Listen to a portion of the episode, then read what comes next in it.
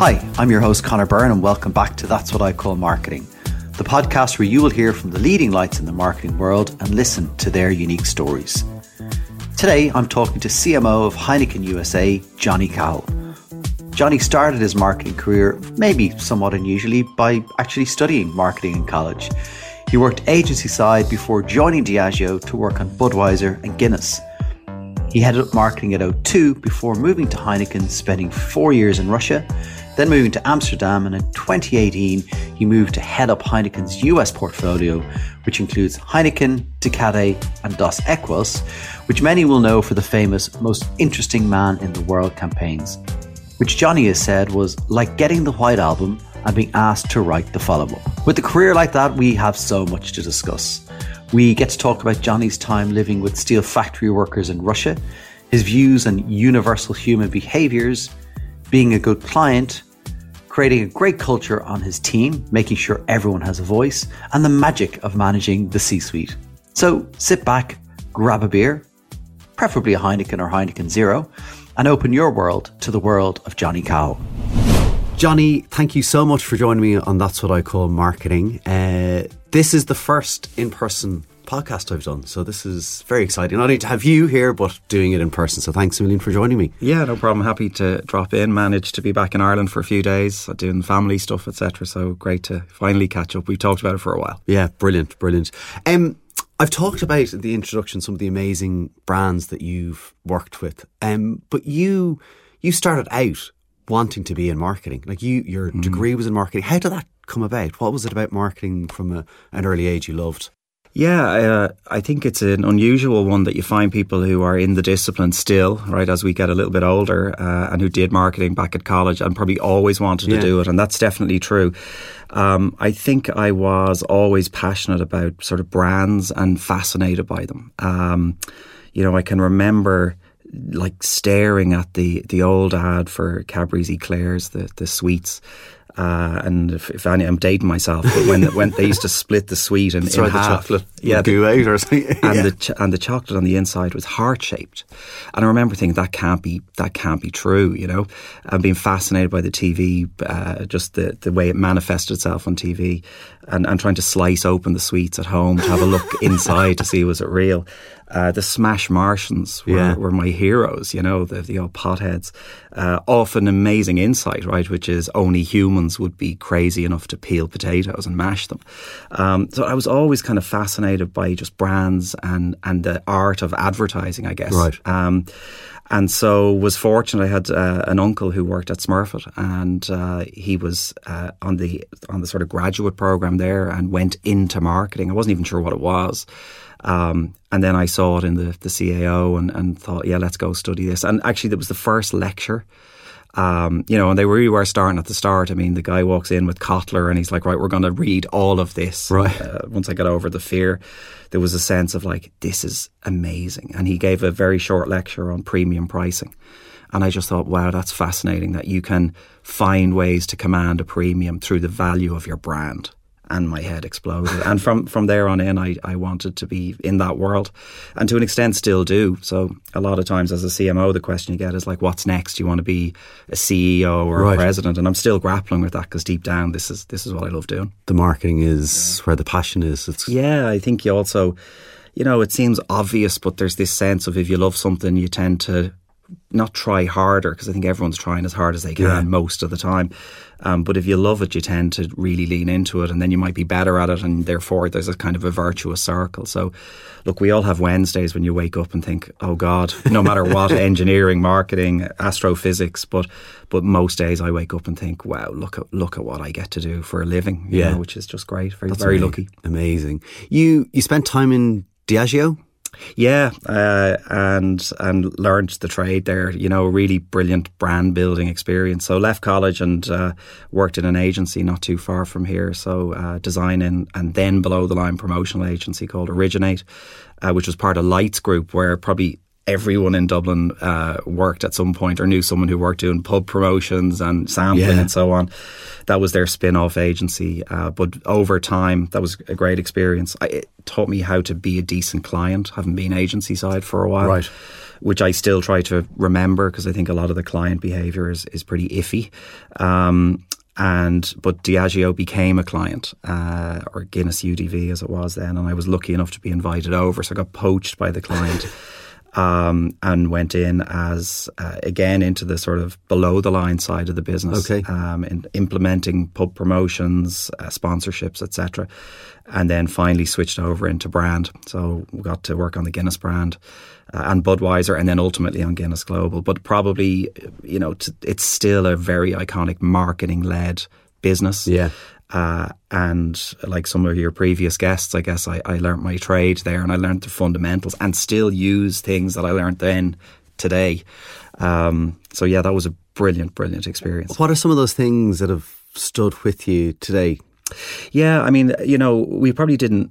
I mean, insights became very fashionable, and it's a bit of an overused term in the sense that who doesn't want an insight? Yeah. Like I never met a marketeer who said like I'd want to be deliberately, you know, not insightful. You know, that's not going to work. But I think there was a real commitment to insight-based thinking, right. And that was new. Like that was a real sense of, you know, not what but why, which now seems self-evident. But even if I looked at things like media, you know, connection moments and media planning, where it was like looking for the absolute sort of perfect Venn diagram between like what you're saying, when you're saying it, and where you show up, which has become very sophisticated with, you know, programmatic and digital, and this is long before that. That kind of sense of commitment to doing it right, yeah, I think is probably the thing that sticks with me. Am I right in saying that, like, to kind of get insights, you've done work where you've kind of lived with or followed consumers? Am I right? Maybe in O2, you might have done a bit of that. Like sitting with them in their world, in their homes, yeah. and actually, you know, again, the CMI and insights folks, you know, we're very, and in our business today in the US, we're very committed to, you know, ethnographic research and embedding ourselves in different cultures. I've been blessed. Doing it here in Ireland, but also, you know, spent 3 days with consumers who worked in a steel factory in southern Russia, and literally handed in my phone, lived with them, went to work with them, went on the bus with them. You know, a very different world. I was brought to school in Colombia as the show and tell. I was this little girl, sort of, she brought me to school to show me the foreign guy who was researching her family on malt drinks, which are effectively a breakfast bar, but in liquid form all across South and Central America and most of the equator around the world. So yeah, I've been very fortunate to be sort of parachuted into lots of environments. Yeah. And someone said, you know, it's consumer immersion. And, you know, the consumers, I think, are frequently called people. It's because they're human. You know, and you're sitting in those homes with people who live a very different life to you. And in other ways, so much of what you see is so recognizable that the more you do it and the more you go to these different environments and meet these different people, the more you realise there's as much as unites us as our differences. And do you think that, because definitely one of the things that comes up a lot is people talk about differences, like, you know, UK is different to Ireland, Cork's different to Dublin, but like how do you kind of deal with that? Yeah, I think you have to, it's always a tension, and if you go and work on global brands and in global organizations, everybody, is saying we're completely different. But I think you have to start with what are the things that are similar for people, right? So we love the same way, we get angry the same way, betrayal is betrayal, jealousy, you know, those kind of things are human emotions. Humor can be different by market, there's a tonality. But I think we sometimes mistake differences for differences in tone or execution. Yeah. But I'm the longer I'm doing this, and it's long enough now, I'm more and more convinced that there are fundamental drivers of human behaviour that are pretty much the same, whether you're in Croatia, Colombia or Connecticut. Yeah. You might need to execute differently, and tone of voice is important. I was listening to Emer a few weeks ago talking about like that type of humour that they use at Paddy Power Betfair. And so there's definitely tonal differences, but I also think we need to spend lots of time thinking about what's similar. If I look at Heineken, which is in 185, 186 countries, so we're not the biggest beer brand in the world, but we are the most global. A lot of the work works everywhere. And yes, there are nuances for Heineken Cup in UK and Ireland. Yeah. And no, we're not running that in the US. But if we want to run a soccer ad, which isn't about soccer or football, I should call it, you can hear my American time going through. That's about passion. Now, passion is passion. Yes. And lots of people are passionate. An Italian is passionate, so is someone in California. Yeah. So I think those things are, there's more similarities. I think it's about minding tone and local delivery. Unless your brand is completely local, then of course it's a completely different. Yeah.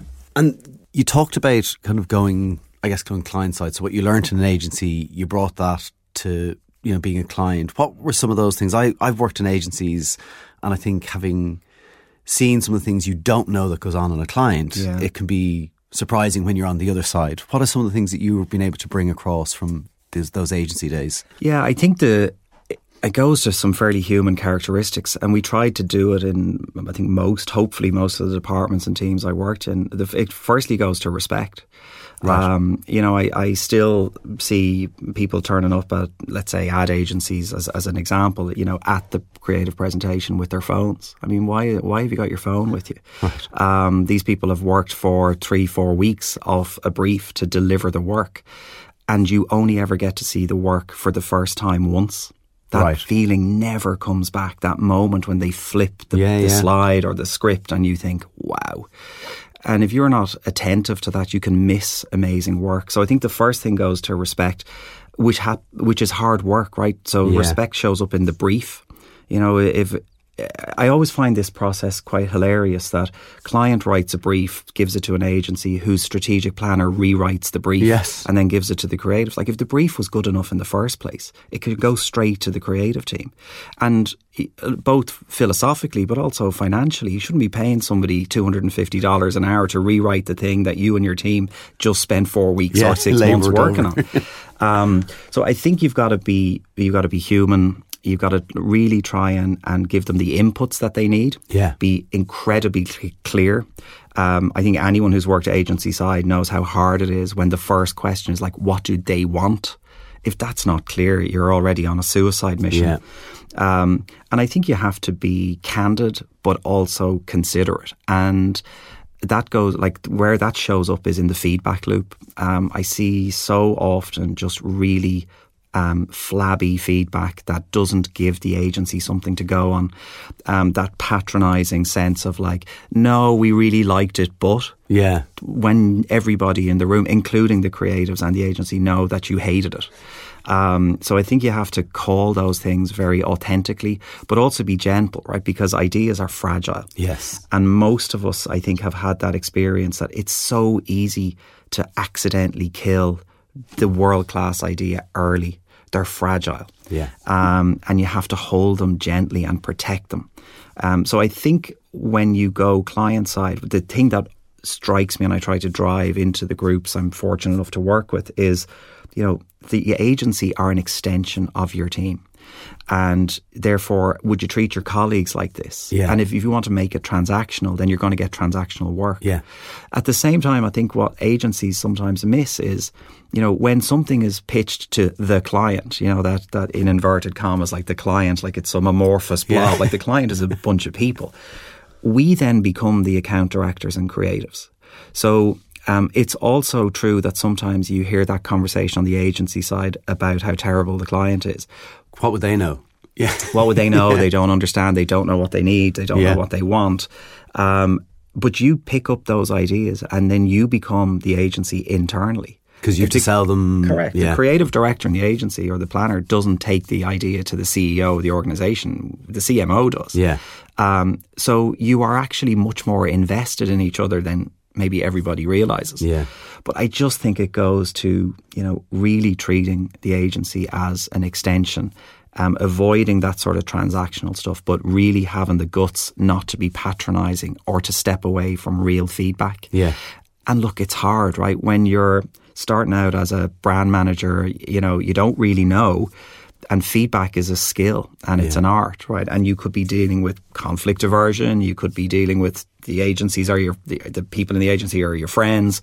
Whatever dynamics are going on, it's sometimes hard to give truly authentic feedback, but it changes everything, because if you get that relationship with the agency, then you get real trust and then the work the workflows. Yeah. I'm amazed, though, I still see so often how badly clients treat agencies and vice versa. Yeah. Bad briefs going in, bad work coming out. Every client has experienced cannon fodder from the agencies. Like, I don't need 6 ideas because you feel you need to give us 6 ideas, of which 3 you also hate.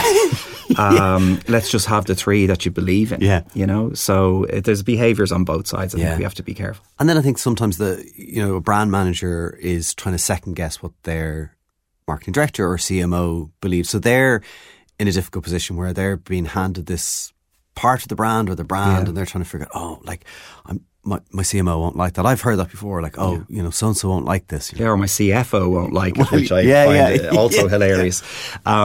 Yeah. And I mean, there's little tricks and things that we try to do. I learned this in Russia, actually, which I didn't do this when I was working on brands here in Ireland because I didn't have probably the self-awareness to do it.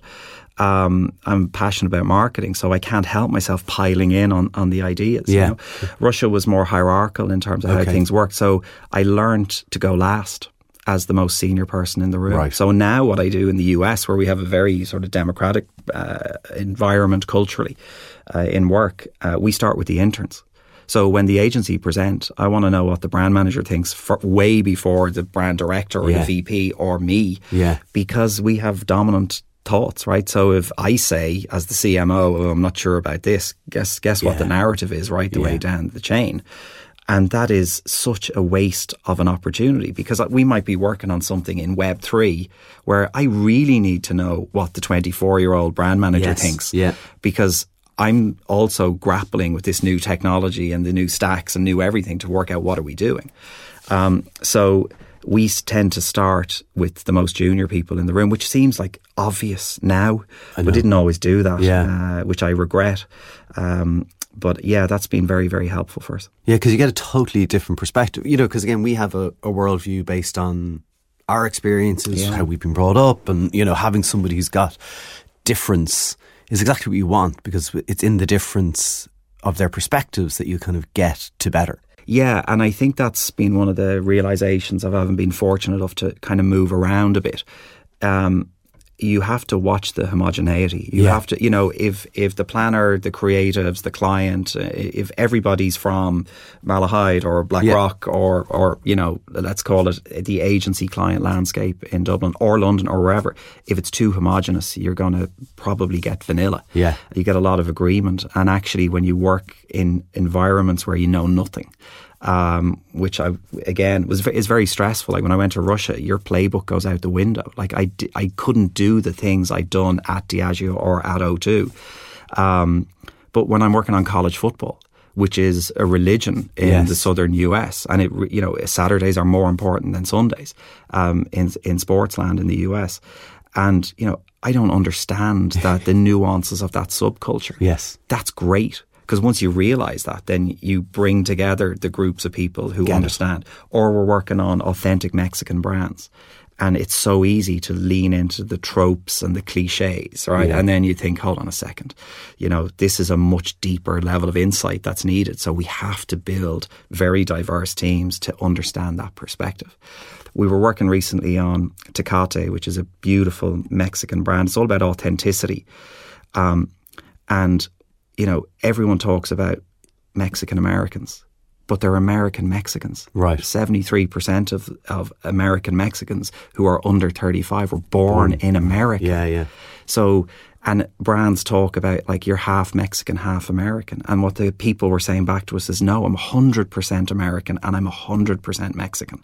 Okay. I'm a 200%er, right. Not a 50-50. Yeah, yeah. And so I want to embrace both of those cultures. And you think, okay, that's interesting. We can work with that. When you talk to those consumers, those people, they said, it's so tough because when I go to Mexico, I'm not Mexican enough. Right. But when I'm in the bank in San Francisco, I'm the Mexican. Right. So they have this like duality and this conflict and all of that sort of tension and all of that pride and all of that passion and all of the sort of energy. But they also have a really tough time balancing the desire and the feeling of like, I'm both.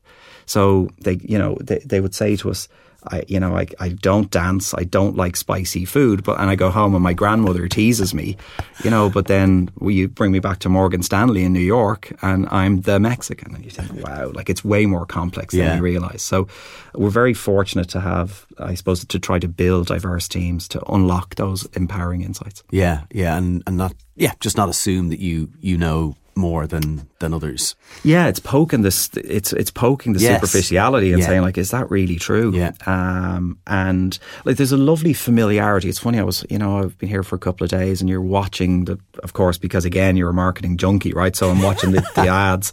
I'm driving around town. I'm taking it all in, and there's a beautiful familiarity to it. It's because we understand the codes, we understand the language, you understand the wink, and the nudge, and all of those things that are unsaid. Yeah.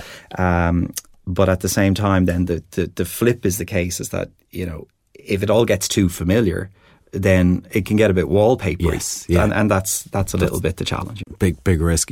Familiarity, and then I think constraints I'd love to talk about. You went to Russia with Heineken, where you can't, as you said, use the normal playbook of marketing, lots of constraints in alcohol advertising in Russia. How did you approach that?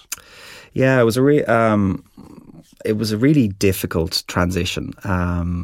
So, and of course, these, it all works out brilliantly in the end, right? It's like going to the dentist. It's good for you, but it hurts, right? And that was a tricky move. I mean, I thought I was going to Portugal. So the HR folks in Heineken had said, you're going to Lisbon. So I had my golf clubs packed. I was loving myself. And I remember coming home from Amsterdam, and they'd asked me to go to Russia. And I got home to the house here in Dublin, and Louise opened the door, and she knew I was going to the Netherlands to find out what the posting was. And I said to her, yeah, Russia. And she said, have a great time. And it took a few days for, it was my first introduction to freezing temperatures. Let's put it that way. So by the weekend, Lou had come around, and we thought we'll give it a go. But yeah, the playbook went out the window.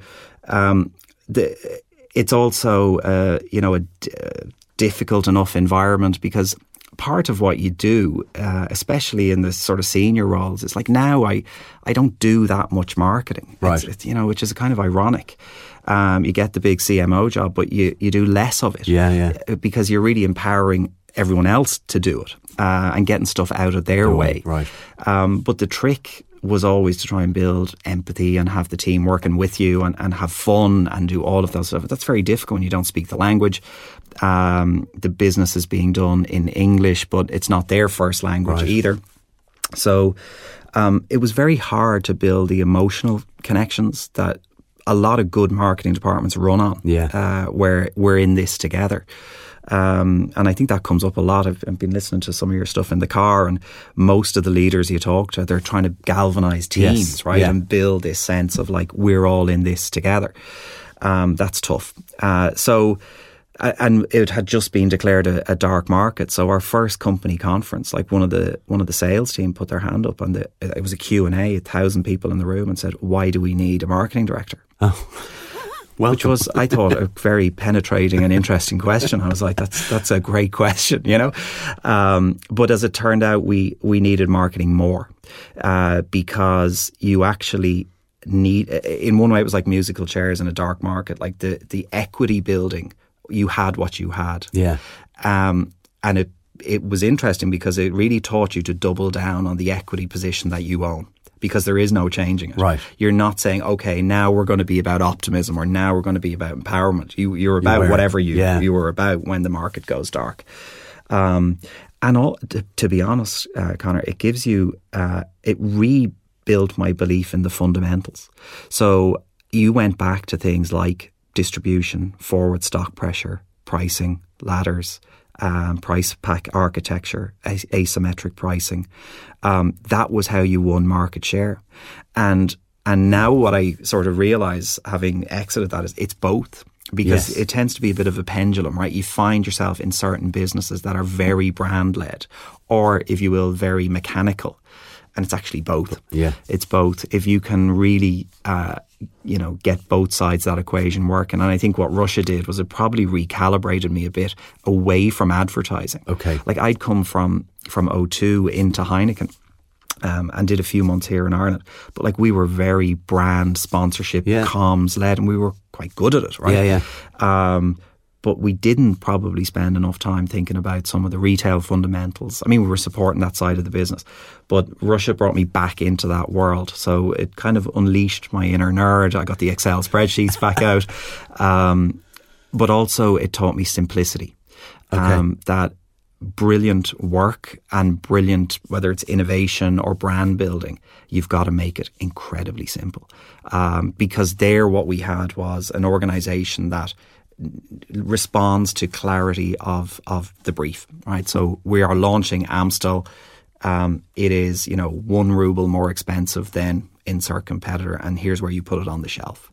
And you need that level of simplicity when it's an 11-hour flight from Moscow to your region in the West. Right, yeah. Internally. There is no room for interpretation. There's no room for we think this is what they need. So it taught me a lot about the simplicity that's required to get big organizations moving. Seems incredibly obvious, but unless you could distill it down, nothing happened. Yeah. So yeah, it was a baptism of fire. I mean, I arrived in St. Petersburg in January, which was a strategic error, let's just say. I opened it wasn't Lisbon anyway. It wasn't Lisbon, sure. And I opened the airport doors and thought, holy cow, what have you done here? But, you know, at the same time, it again goes back to, you know, and you see what's going on in the world right now where, you know, with the Ukraine and you know, it's just such a terrible situation. But it did give me an insight as well, which is, you know, Russia and Russians. I mean, Russia's just full of people who are postmen and teachers and bakers and marketing people, and they're just trying to send their kids to school and have a better life. What's very sad now is, you know, a 15-year-old girl in Moscow, my daughter's 15, what she does in New York is what she would do in Moscow. You get up, you go to the mall, you go to Shake Shack, you go to Zara, you buy some clothes and you go to the movies. Yeah. And that's all gone sideways right now. So, but it was very interesting because you were really out of your societal comfort zone. And it was hard, but it gave you a sense of like the fundamentals of marketing are they're pretty the same, you know, and there's a sense of like these things work and they work everywhere. Yeah. So that was it's amazing to, you know, I think have made that move, incredibly brave, you know, thing to do. Maybe foolish. But I think that, what is interesting is that you go and then you have to figure out a totally different way of doing marketing, and as you say, kind of pulling you right back into, okay, I can't do these things I lean into, so what's it going to be now? And you then went to, so I'm going to double down on bravery as a theme for you. Yeah, sure. Low alcohol, zero alcohol, which wasn't sexy at the time. Like we weren't seeing Heineken 0.0 at Formula 1 Grand Prix when you did that. No, that was an interesting one. So I did 4 years in Moscow, and then the chief commercial officer for Heineken, we knew that non-alcoholic was a big opportunity. Just if you look to the macro trends, health, wellness, moderation, you know, and even simple stuff, you know, when we were in college, you think about, you know, the percentage of people who drank alcohol, right? So, you know, 9% of people didn't drink alcohol between the ages of 18 and 25, you know, 20 years ago. That's now 29%. Yeah. So you have this huge business opportunity. And also you think about it strategically. We have trucks, we have breweries, we have sales reps, we have relationships. We know the people at Tesco or Asda or Carrefour or Walmart. And so you've got this huge opportunity in terms of a global trend. And you then have an infrastructure. So we thought there's a business there. So my boss at the time said to me, "Could you? You've done the Moscow thing. You couldn't come and do that thing you do where you turn a big amorphous blob into a functioning thing." I was like, "Well, that's not really a brief, but I'll try it." And got to start the low and no division, which and literally that was really interesting because like the first thing I did was pull down a notepad. I was like, "Okay, structure. Like, who do I need? How do we even start?" Was it blank slate? Blank slate. Completely. No team. No people. No real agenda. We had some products in certain markets around the world. So there was like a base business there, and we were almost there on the global go on Heineken Zero, which of course, retrospectively now, I'm desperately trying to claim, you know, ownership of that, but it's tenuous at best. Mind you, it wouldn't be the first time I claimed ownership, like all good marketeers, of something I didn't actually do. So yeah, we got that whole business unit moving from scratch. And it was, what was interesting there was about galvanizing an organization who'd had 150 years of selling beer. Yeah.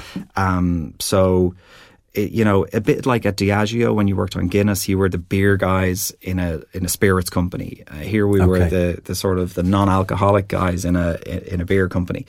But really exciting to get something going globally. And at the same time, probably the big takeout was, for all the strategy, it was also a human, it's a contact business. I mean, you had to get on front of the opcos around the world and talk them into it. But the beauty was that the consumer was driving it. So they were going ready. There. And the question was, are we going to be there for them, or are we going to let this go away? So yeah, from Moscow to Amsterdam to Low and No, it was a serious sort of left turn.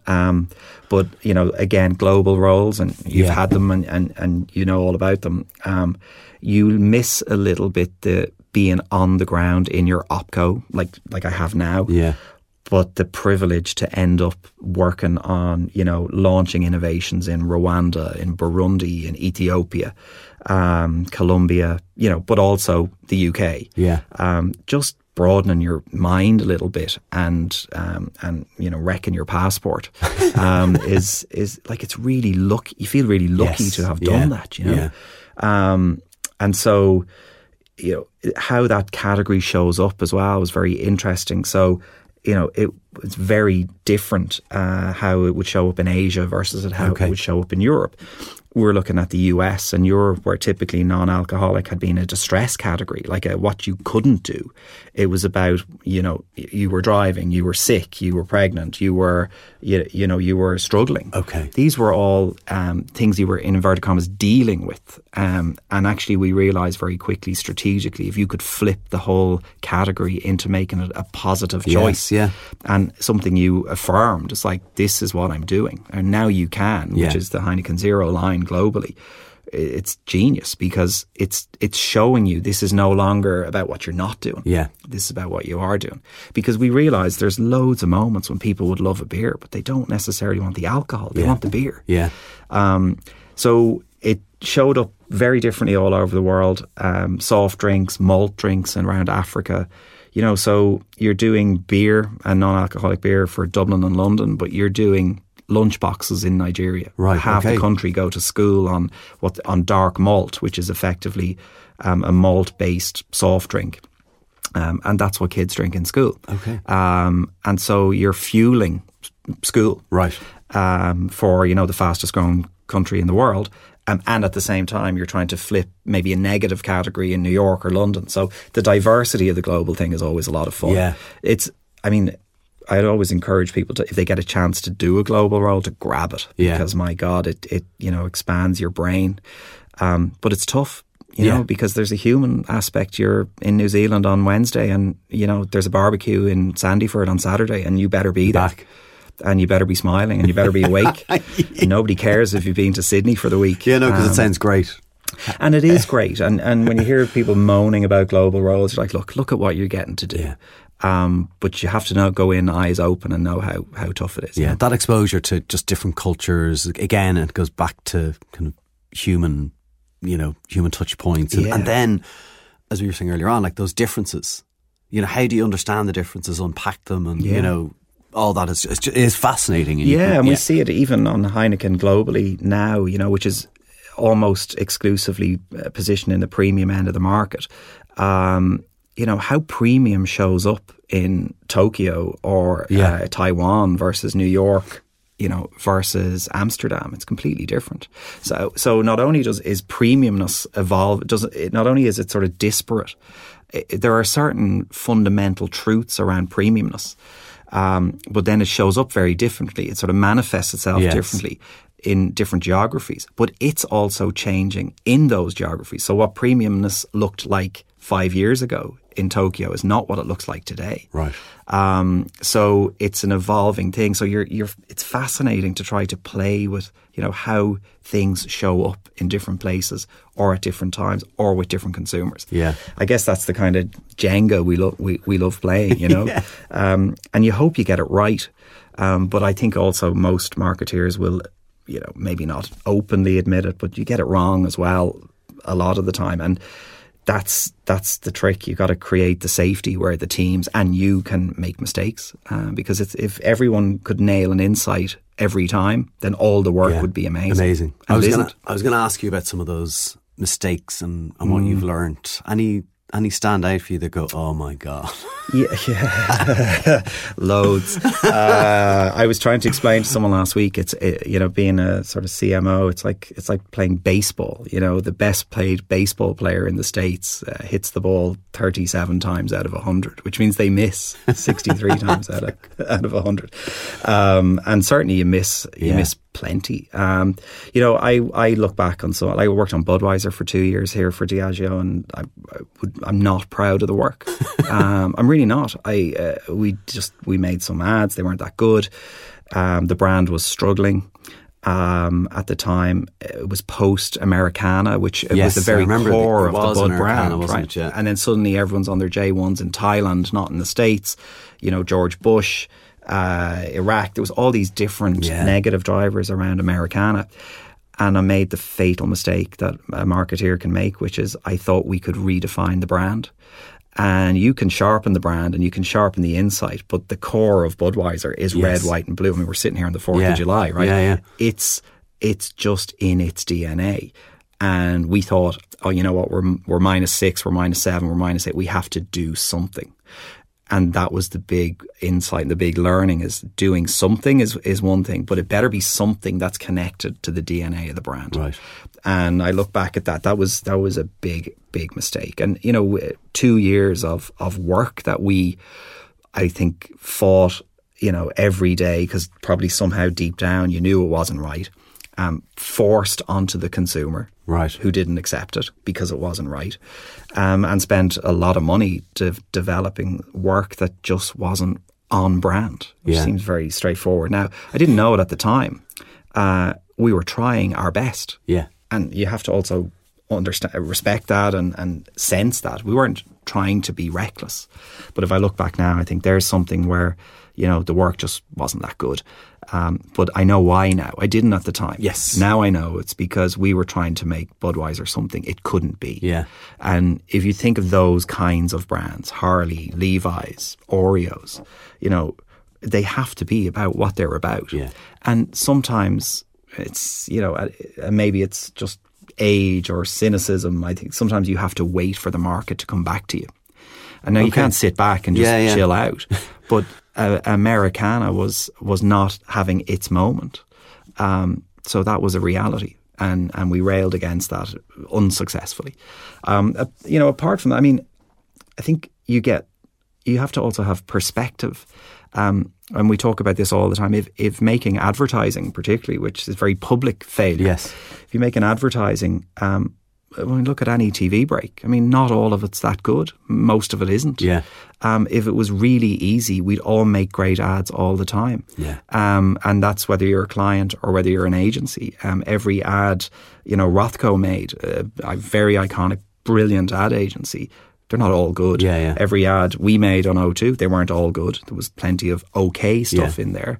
And that's all right, you know, because you don't hit home runs every time. If you did, everyone would do it. How do you create that culture now? Your team is... We talk a lot about safety and creating an environment where people are... It's okay to not fail. That sounds so trope, you know. Fail. I mean, nobody wants to fail. Nobody wants to fail. Failing sucks. It's really awful. But we talk... I mean, we have a very simple rule. When everyone joins, the first thing we say is you'll never be fired for a screw-up, but you might be fired for a cover-up. Okay, that's because we want brand managers to come in and say, I don't know what to do, or I think I have a problem. And I think that's maybe having been in the discipline. I was talking to someone a couple of weeks ago and she was struggling because she was $100,000 over budget. Right. And I remember what that feels like as an assistant brand manager. And, you know, that sense of like, I think I'm going to go home and like start crying or throw up or... And in your world now, I'm like, don't worry, like we can fix this. Yeah. Because you don't know what you don't know. Yeah. Right. And we had it fixed. And of course, you're not trying to encourage your teams to be $100,000 over budget every week. But, you know, it's more important she came Yes. And had the conversation, because then she doesn't spend the weekend at home stressed out or freaking out, because we've dealt with it. So I think what we try to do is just create an environment where it's like, you have to know why you're doing things, because recklessness isn't okay and casualness isn't okay. But if it misses, as long as what you were trying to do made sense. Yeah. Because also if you think about what we do, it is an imprecise science. We've all had the world's greatest script, and it just didn't get made right. Yes. So sometimes it's the insight, sometimes it's the strategy, sometimes it's the brand, sometimes it's the script, sometimes it's the execution. Yeah. And any one of those can take you out. Yeah. So it's not easy what we do. So you have to create space for it not to land perfectly. And I think, I hope that that's the kind of leader or boss that, you know, that people would say, okay, well, you know, we're not creating fake stress. We're not creating fake outrage. Sometimes things don't land, but it depends on what you were trying to do. And I think that's an unlocker at the moment. We're seeing people who stay in the department, who try stuff. And also as a marketing leader, you're under pressure to deliver like the goods, right? Yeah. And people want to see the good stuff. But if you crucify people for failure, then they tighten up. And if they tighten up, the best work that's in them isn't going to come out, right? Because it's like someone says, you know, don't hit it in the lake. Yeah. I mean, I hadn't looked at the lake. Yeah. Now all I can see is the lake. Yeah. So I think you want to make sure you're going to get the best out of people, and you don't have the right to only get the best out of people. You have to actually build time with them and support them, and then their best will come. Yeah.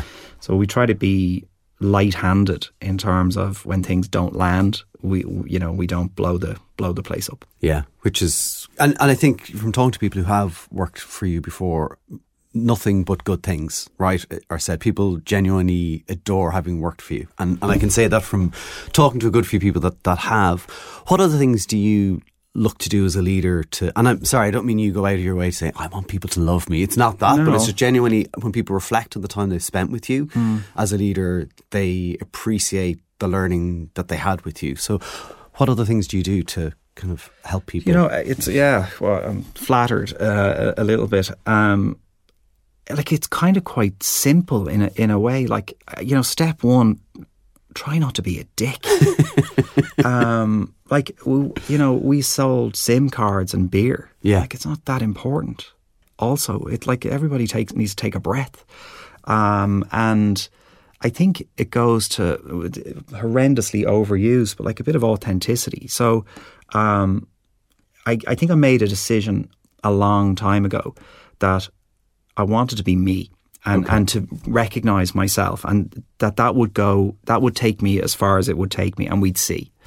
And look, we all grew up in the scene here, right? So you can imagine, like when I got appointed as CMO of Heineken USA, like the first thing my mates say to me is like, you are so going to get found out. You know, there's no, oh my God, you were amazing. You know, the first text is like, oh, you are way out of your depth here, pal. And maybe they're right, you know. So I think I tried to be me and to go to organisations that were, you know, receptive to you being yourself. Right. And that I wouldn't sell my soul. Because then if you're being yourself, then some people are going to like you. Some people aren't going to like you. That's also like, there's plenty of people around town who don't like us, any of us, right? But I think it was about that decision, which is, you know what, I'm going to do this as me, and we'd see where that goes. And that has, fortunately, and I think actually reflecting on that now, that's the unlocker. Right. Because you're not trying to be someone you're not. Yeah. So therefore you're quite authentic, which gets you a lot of empathy, which gets you a lot of discretionary effort, which means the marketeers around me have worked super hard, which has been very beneficial for me selfishly. Yeah, yeah. But it all goes back to that kind of circle, let's say. So try to be yourself. Try to be kind.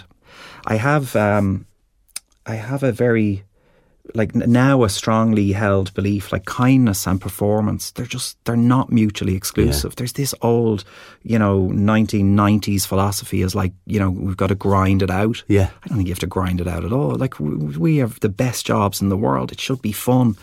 They're hard. But you can be incredibly kind and be very performance driven. Yes. And I don't think you have to be one or the other.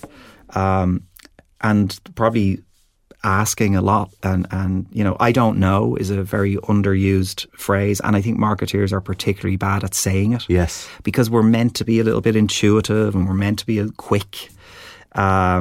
And I suppose learning and having the confidence to say you don't know has helped, right? Because that brings people in. Yes. But mostly is just trying to think about like what's going on. You know, these are just people the same as you, and we're all just trying to do our best. Yeah. Like, and, as in what's going on in people's lives. Yeah, yeah. And you know, and reflecting on what, as you get a bit more senior, reflecting on the difference you can make by how you show up. Right. You know, if like, I don't know how many people are in the department back in the US, but if I text someone on a Friday and say like, that was great work. Yeah. Like that, if they're 25 and a brand manager, like that makes their weekend. Yes, not because they need affirmation from me. It's just a nice thing to do because somebody's just launched something. Or you call someone and just say, you know, take Monday and Tuesday off because you spent last weekend in Mexico in an innovation lab doing whatever. The fact that you acknowledge those things, I think you try to be human. Yes. So yeah, I don't know if it's, like a special skill. I think it's just trying to be yourself a little bit and be pretty straight. And there's, it can be difficult at times to work with. I've tons of intuition. I love my own ideas. Right. You know, I do sometimes think I'm awesome, which must be really grating. And so you have to learn to step away from that stuff as well. So a bit of humility, but yeah, sometimes also, you know, just leaning in and trying to be human. Yeah, yeah. It's really interesting. Just when you talk about that, I remember a good while back, somebody had said to me on my team, you know, you didn't ask me how my weekend was. And I was like, oh, wow. Mm-hmm. I thought I was kind of empathetic and kind of, you know, approached life that way. Like, and... Yeah. I was like, my God, you're such an asshole. Like, what a simple question you can ask somebody on a Monday morning. And it has a profound effect. And I often say to this person, you know, thank you for what you said. Yeah. It completely changed how I thought about it. Yeah, and you catch yourself a bit and think, Christ, you know, look, you can be having a really stressful day, but maybe people don't know that. Yeah, yeah. So I think... It's a consciousness, like you say, and realising like it takes 2 seconds to start the conversation with like, how are you doing? Or what's going on? Or how was that? Or was that okay? Yeah. Or was the feedback too much? Or was it too candid? I mean, everyone says they want candour, but candour hurts. Yes. Are you ready for it? Are you ready for it? And, you know, I don't think I wanted candour from my leaders when I was really junior and learning. Like, and I was fortunate. I worked for very talented marketeers. Yeah. But they were good and they knew stuff and they could leave a mark, right? Now, you're learning and you're getting the feedback, but I remember it hurting a few times. Yeah, yeah. Was I better because of it? Absolutely. But was I nervous going to see Paul Kelly when I was a brand manager? Yeah. Of course I was, because Paul's an excellent marketeer and he knew way more than I did. And he was helping me. Yeah. You know, I probably didn't know that at the time. And feel very privileged. I've worked with lots of people like that. So you're trying to moderate your feedback and think about the person's needs and you know, how the market might leave. Because you can sometimes be clumsy. Yes. And then then there's humility. I mean, we get this question a lot, you know, what's the business? You can imagine through COVID, for example, you know, every bar in the world shuts. That's kind of an issue for us. But in Heineken USA, people are like, you know, what's the plan? What are we going to do? And the first thing we said as a management team was like, we don't have a manual. Like, it's not like the management team are sitting in the boardroom and we're able to say, oh, we know what to do. We've all the answers. Yeah, so the first thing we said was, we don't know what to do. Okay. But what we do commit to is humanity, care, kindness. We'll over communicate the things we could control. Yeah, yeah. You know, but because sometimes there's a sense like the bosses know what to do. Sometimes the bosses don't know what to do. But yeah, we're trying to sort of keep it calm. I think that's the key. You know? And how about then your C-suite relationships? How, you know, your working relationship with this difficult CFO and CEO?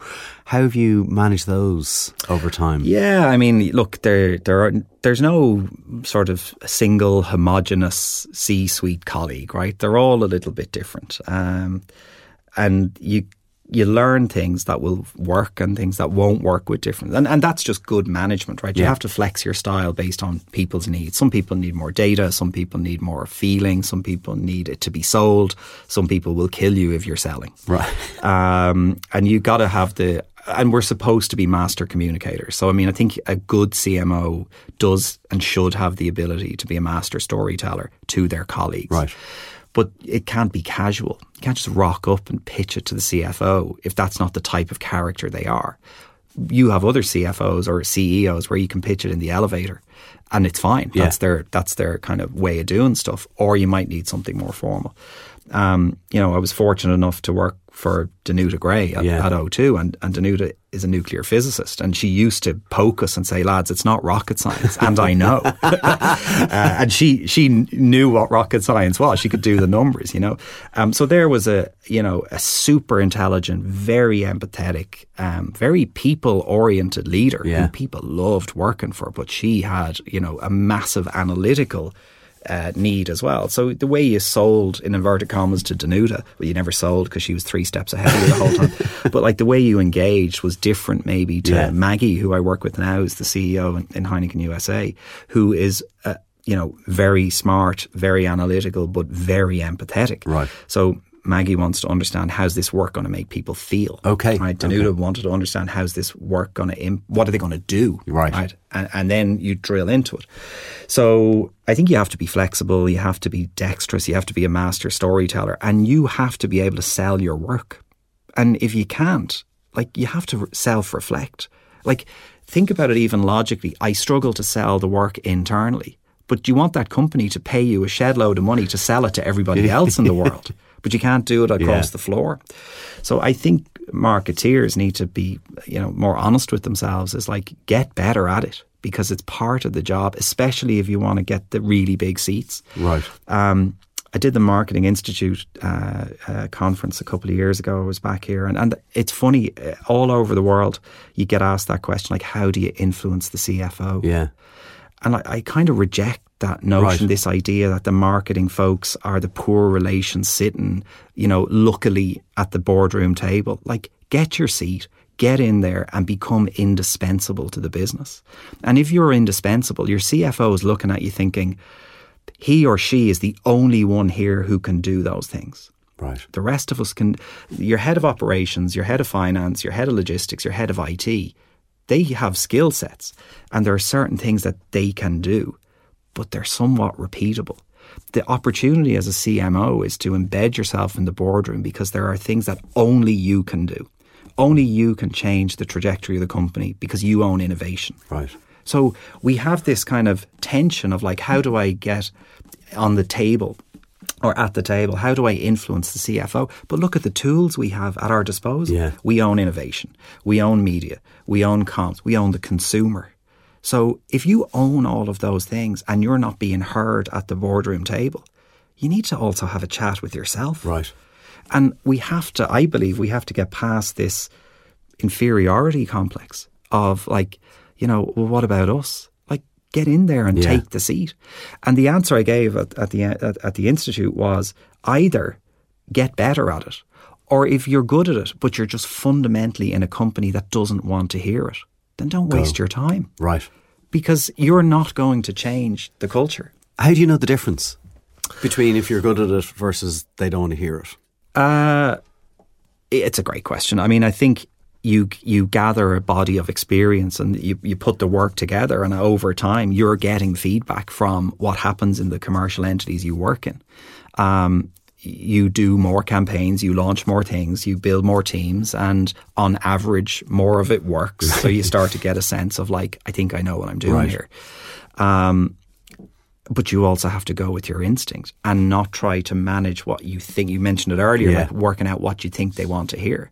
This is half the issue, is like if the CMO is contextualizing everything by what he or she thinks the CFO wants, who cares what the CFO wants? It's what the consumers want that's important. So bringing that insight into the bringing it in the door. Yeah. But we, you know, we the complaint, and I can imagine people will listen to this and say that's easy for you, because you've a senior CMO job and you've got your stripes, right? You've kind of established. But that the fairy doesn't come and give you that. Yeah. You have to get there. Yeah. You have all these tools and everybody says, well, they have all the money. Well, they don't. They just unlock the money. Yeah. You have all the money. Yeah. You're just asking for a signature. Yeah. You're just and you should be bringing your CFO in on the journey because you're going to need them. Yeah. But I don't think we should be, you know, turning up with the bowl, you know, Oliver style, and sort of asking like, oh, you know, would you mind if we did this? Because your home run as a CMO, that can change everything. And the CFO might bring you from an 11% margin to a 11.2% margin. That changes a lot. But you might launch something that's completely new to world and changes everything. Yeah. Or you might do what Brennan's are doing or Barry's have done and just build something that's worth hundreds and hundreds of millions because of equity. Yes. Yeah. And only you can do that. Yeah. So I struggle a little bit, which might just be because I've been lucky enough to be senior. But I've had loads of difficult CFOs. Yeah. I just try to make myself and the team indispensable and let them have that feeling of, yeah, but they might be right. Yeah. Yeah, and as you say, you didn't land senior. I got chewed out of it day in, day out, and made loads of mistakes. Yeah. And but I think as well, if you're trying to do the right stuff, it's almost obvious to people. Yeah. You know, if you're playing the agenda, if you're playing the politics, then it's obvious as well. It's as, you know, you see it every day in business. It's like she doesn't think that, she thinks that's what they want to hear. So that goes a little bit back to making that decision to commit to your craft and saying like, this is what I believe in, and sometimes that'll be wrong, entirely wrong. But you've got to be a good storyteller internally and bring those folks with you. Committing to your craft, how do you keep up to date with everything that's going on? Are you reading, watching, listening, or what is it? Yeah, I guess I'm really lucky, right, to be in New York. So just the amount of just thought leadership and people you have access to hear what's going on. So, but I think about what has happened in the last, 5 years, right? So, we had the great digital debate and okay, we're all digital and it's all digital. And now we're into, first party data and cookieless world and data privacy. And, even last week we were having a bit of a roll, around one of the meeting rooms thinking, what are we doing here? We're trying to amass a huge chunk of first party data. And now I'm starting to think maybe we're fixing yesterday's problem. In fact, we need to amass access to a bunch of wallets and digital wallets and get into blockchain in a completely different way, because that's where it's going, right? As opposed to I'm now working on a lot of stuff to compensate for how data privacy has evolved, but that might not be the game anymore. So you're just constantly trying to poke yourself to understand what's next. And it's about putting yourself out there. And how I try to keep up is by going to lots of stuff where I know absolutely nothing about it. So at the moment, a lot of that is around Web3 and NFTs, and and how that world is going to change what we do, because we're in the business of like sociability and getting together, inverted commas, in real life over a beer. But there's an amazing opportunity for where the web and commerce is going. So I try to go to a lot of stuff where I know I don't know anything. Yeah. So I'll go to the Web3 lunch, not the connected TV lunch, because I kind of understand what's going on at Hulu or ESPN or whatever. But it's really tough. Because you're doing so many different things that we just didn't do three years ago. I've got an in-house creative studio which we built for efficiency. Okay. We're tiptoeing around in-housing programmatic, okay. Which is a very difficult decision to make because I think it makes sense functionally, but then I don't know what I would do with those team members' careers, right? Because I don't know where I send them, right? Whereas if you're a brand manager, I know what I do with you next, right? Yeah. And I feel a bit of responsibility there not to bring people in just for a transaction. Yeah. Keeping up is almost impossible, and you have the day job as well. Well, that's so every now and again I do kick back and think, I'd love a good old fashioned GRP and frequency bomb, and life would be easy. Go to RTE and bomb the country. But it's not coming back anytime soon. No. And then I guess going back to some of the stuff you said earlier on, with like having, the interns and the 24, 25-year-olds, like their ability to understand these things a lot faster than certainly me. I don't know about you, but and so just having that around you as well must be incredibly helpful, because they'll say something you'd be like, what? I see my kids on iPads or whatever, and I'm just like, I can barely use the PlayStation. I didn't know that, right, is the underused term, or what is that? You need a bit of bravery to sit in rooms, and none of us do it. It's human nature. None of us like to sit down and say, I don't have a clue what's going on here, and that takes some backbone to sit in places where you realise you just actually don't know what's going on. Now, you need to kind of work out what's going on. So we're very lucky that we're able to recruit, really talented people into the discipline. I'm always saying to the brand managers, like, listen, I used to do this, and in my head it's like 5 years ago, and I see them looking at me now and they're like, what was it, black and white TV? I'm ancient. And I see them looking at me thinking, you didn't do this. And I'm thinking, I did. I used to do purchase orders. God, jeez. Yeah, it's about dragging diversity and dragging different kind of people into the building. So we cherish and we love our nerds, right? And we have nerds who are so proud, and they're like, I am going to decode this for you because you just don't understand what's going on with blockchain, for example. So we just celebrate learning and try to kind of have an environment where, even silly stuff like our WhatsApp group for the department, it's on fire, right, because people are just like, did you see this? Here's the story here. And it's a really easy way as opposed to let's do a lunch and learn, which we also will do. Yeah, yeah. But sometimes the WhatsApp, you're like, holy cow, look at what ESPN just did. Yeah. Look at what Skittles just did. So whether it's inspiration or learning. And then we go to stuff. COVID has made it difficult, and T&E makes it difficult, and expenses policy make it difficult, but we buy tickets to stuff. We go to Cannes, we go to the One Show. Yeah. If people spending, $20, $30, $40, $50 million on creative, I think it's okay if they go to the One Show because I want them to be better. And if they spend a week looking at advertising, great. It's gonna inspire them. How could that be bad when you're then like, okay, go and make this? Yeah. We're trying to inspire people. What's nice about the US role is the breadth of the disciplines. So you're working on everything from, programmatic on the media side and connected TV and sponsorship strategy through to influencers. Yeah, yeah. And our big passion at the moment is to really connect the dots. So, how do we show up on ESPN on TV? How do we then show up on the ESPN app, which is more traffic? Which is then, which the US Open, say, for the tennis, right? So how do you show up on TV? How do you show up in the app? How do you show up then on the wider digital landscape? How do you show up at the environment of the US Open itself? Yeah. And then how do you make sure the cast of Billions, where Heineken is embedded into the show, show up at the US Open to drive your influencer piece? Yeah, yeah. So we used to have a very siloed view of the world, and now we'll put something like the US Open in the middle and say, how does every touch point make that? So it's magic around that thing.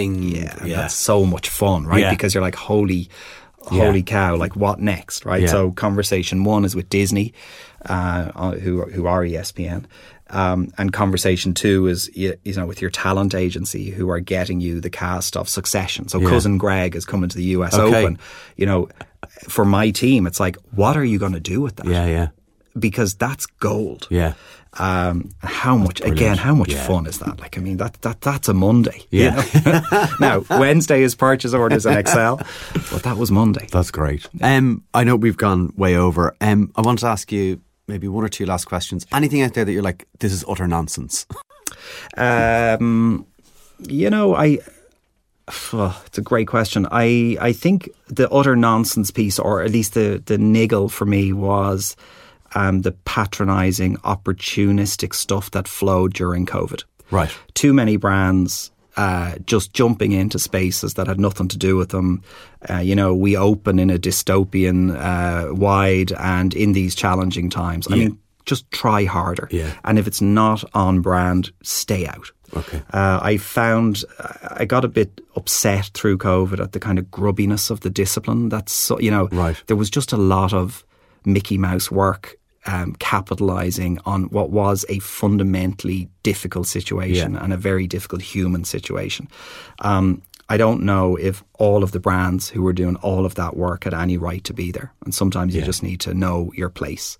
I found that a little bit, I think that put us back a little bit in terms of, like, if you will, moral leadership, if that could ever be applied to the discipline. I mean, okay, we're selling stuff. On the flip side, though, I'm just back from Cannes and the work is so brilliant, and I see so much amazing work in purpose, but with a small p, that brands are fixing things that are really, really important, but they're not fixing everything. They're just focusing in.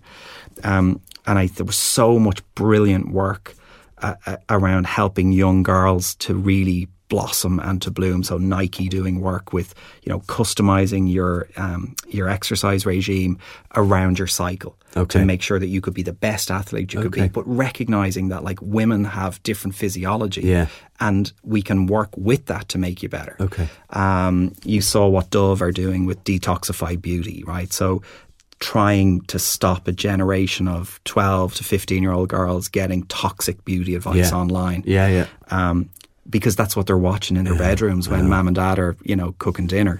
So I was really encouraged by how brands who are being really true to themselves are helping fix things. Authentic, right? Because that's the problem, I think, with purpose, is if it's not true, authentic, you know, because Dove have played a role kind of in this for a long time. Yeah, right? It's right on brand. It really is. And so you kind of look at that and go, when it makes sense. But I like that small p versus the... Yeah, like, it's not fix everything. It's fix this thing. Yeah. And this thing matters. So, yeah, there's a lot of that kind of evolution. And then just, you know, a lot of beautiful work being done. I think the one that strikes me, I just find it a fascinating insight, is the Ariel work for Asia, which is share the load. You know, this... we talk about insights. So let's just talk about facts. Like, men are crap at doing the laundry. Why? Yeah. It's not gender-based. It's not genetic. I can pick up the washing basket the same as my partner. But you've a whole swathe of society where women disproportionately take care of domestic chores. Yeah. And what Ariel have done in India is driven share the load. And even as, like, to have fun with it, they printed all the Ariel boxes for the last 6 months with men's names on it. So, like, I will bring you home a box of Ariel and say, there you go, Conor. You can't not do the laundry now because your name's on the box. But that's fixing a real issue, which is a bullshit issue. Like, you've got to lean in. You know, this isn't somebody else's job. You should do it too. Yeah. I'm going to ask you one last question, which is, I don't know who my next guest will be, but what question would you have for my next guest? That's a good... So you got me working for you here. I think... it all at this level goes to leadership. So what do they find is the biggest unlocker of great work amongst the team? Yeah. Because the work somehow magically comes out, but there's no formula. I don't think anyone yet understands this is how you get consistently amazing work. Yeah. It's still a bit of a lottery, which makes it fascinating and makes it fun. But I'm believe more and more it's about the team environment you create. So that's what I'm always listening for, is like, what kind of leader is doing what to get what out the other end in service of the work. Brilliant. Jonnie, we could have stayed here for hours. Well, I could have anyway. You've family stuff to do. Yeah. Thank you so much genuinely for taking the time to do this with me. I really, really appreciate it. Great. Nice to be home. Great to see you. As I walked out of the studio with Jonnie, I was struck by his generosity, not only for doing this, but also for how he thinks about and talks about other people. He said, you don't have the right to get the best out of people. But it's clear when you spend time in his presence how he does it. He is himself. Jonnie has a career that many of us, I'm sure, look at and think, that's the dream. But he has made it a reality. As he said, there was no master plan, and I believe that. But he also didn't wait for things to happen. He and his family bravely took opportunities as they came their way. And you can tell he works hard at what he does. But underneath it all, he just loves it. He loves marketing and he's grateful. What a pleasure it was to get to spend time with him. So that's it for this episode. Thanks for listening to That's What I Call Marketing. If you did enjoy it, please do share and add comments with your feedback. Follow us on Twitter at @that's_marketing. And if you or someone you know would be a great guest for the podcast, get in touch. I will add the email address into the show description. From me, Conor Byrne, until next episode, take care.